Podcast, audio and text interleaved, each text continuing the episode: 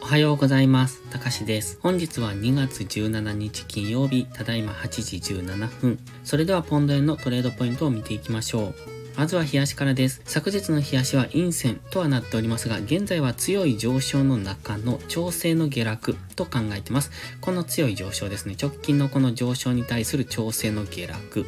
で、そこからの次の上昇につながるような動きになるのかなという、そんなイメージですね。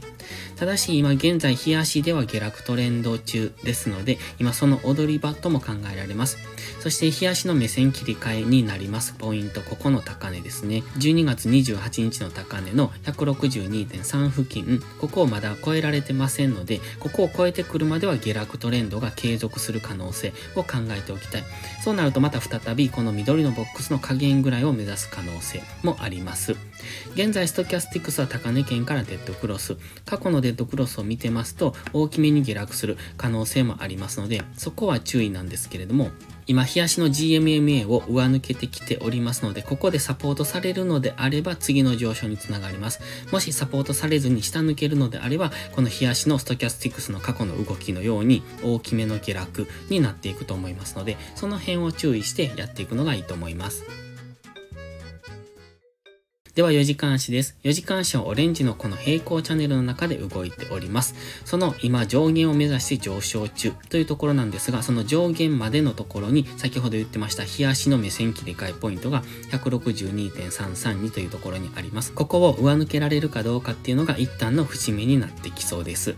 ただそこを上抜けてもすぐにこの平行チャンネルの上限がありますので、次の下落が起こると考えられますので、もちろんそのまま上抜けて平行チャンネルを上抜ける可能性もあるんですが、一旦は平行チャンネル上限の過去の動きを見てますと、やはり一度下げるんだろうなというところで、現在の上昇ターゲットとしては162.3付近なんですが、そこを上抜けて、あの上昇していってもそこについていくのではなく、次トレンドラインにぶつかって、え次の調整の下落、もしくは大きな下落になる可能性がありますので、その辺についていくのがいいと思います。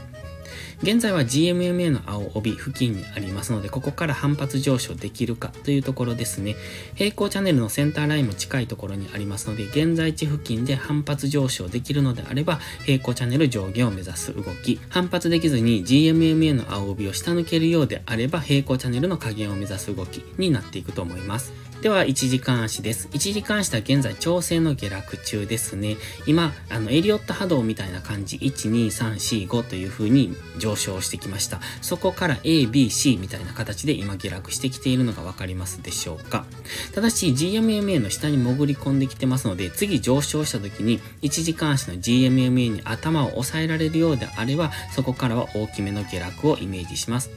現在は直近の上昇に当てたフィボナッチリトレースメントの38.2%というオレンジのライン付近で反発しそうになってますが、もう一段下げる余地があります。平行チャンネルのセンターラインっていうのがもう少し下にありますので、160円ぐらいまで下げてくる可能性も考えておくのがいいと思いますね。本日は現在地付近で反発できるかどうかっていうところに注目をしていくのがいいと思いますので、ここで反発できるようですと先ほど言った平行チャンネルの上限ぐらいまで、反発できないようですと平行チャンネルの下限を目指して下落しそうというところで、その辺を見極めてトレードしていくのがいいと思います。それでは本日は以上です。この動画がわかりやすいと思ったら応援をお願いします。皆さんの応援がより多くの初心者の方へこの動画をお届けすることにつながります。そして最後にお知らせです。YouTube のメンバーシップでは初心者の方向けの丁寧な解説動画を毎週1本更新しています。トレードの基礎が学べるメンバーシップにご興味があれば一度お試しください。それから初心者ではないけど安定して勝てないという方はポストプライムでのプライム会員をお勧めしています。こちらは2週間の無料期間がありますので、その期間をご利用いただき、自分に合うかどうかを検証していただくのがいいと思います。まずは行動しないと何も変わりませんので、無料期間を上手にご活用ください。詳細は概要欄にあります。また iPhone や iPad の YouTube アプリにはメンバーシップボタンが表示されない場合がありますので、Safari などのブラウザーから YouTube にログインしてからお申し込みをお願いします。それでは本日も最後までご視聴ありがとうございました。たかしでした。バイバイ。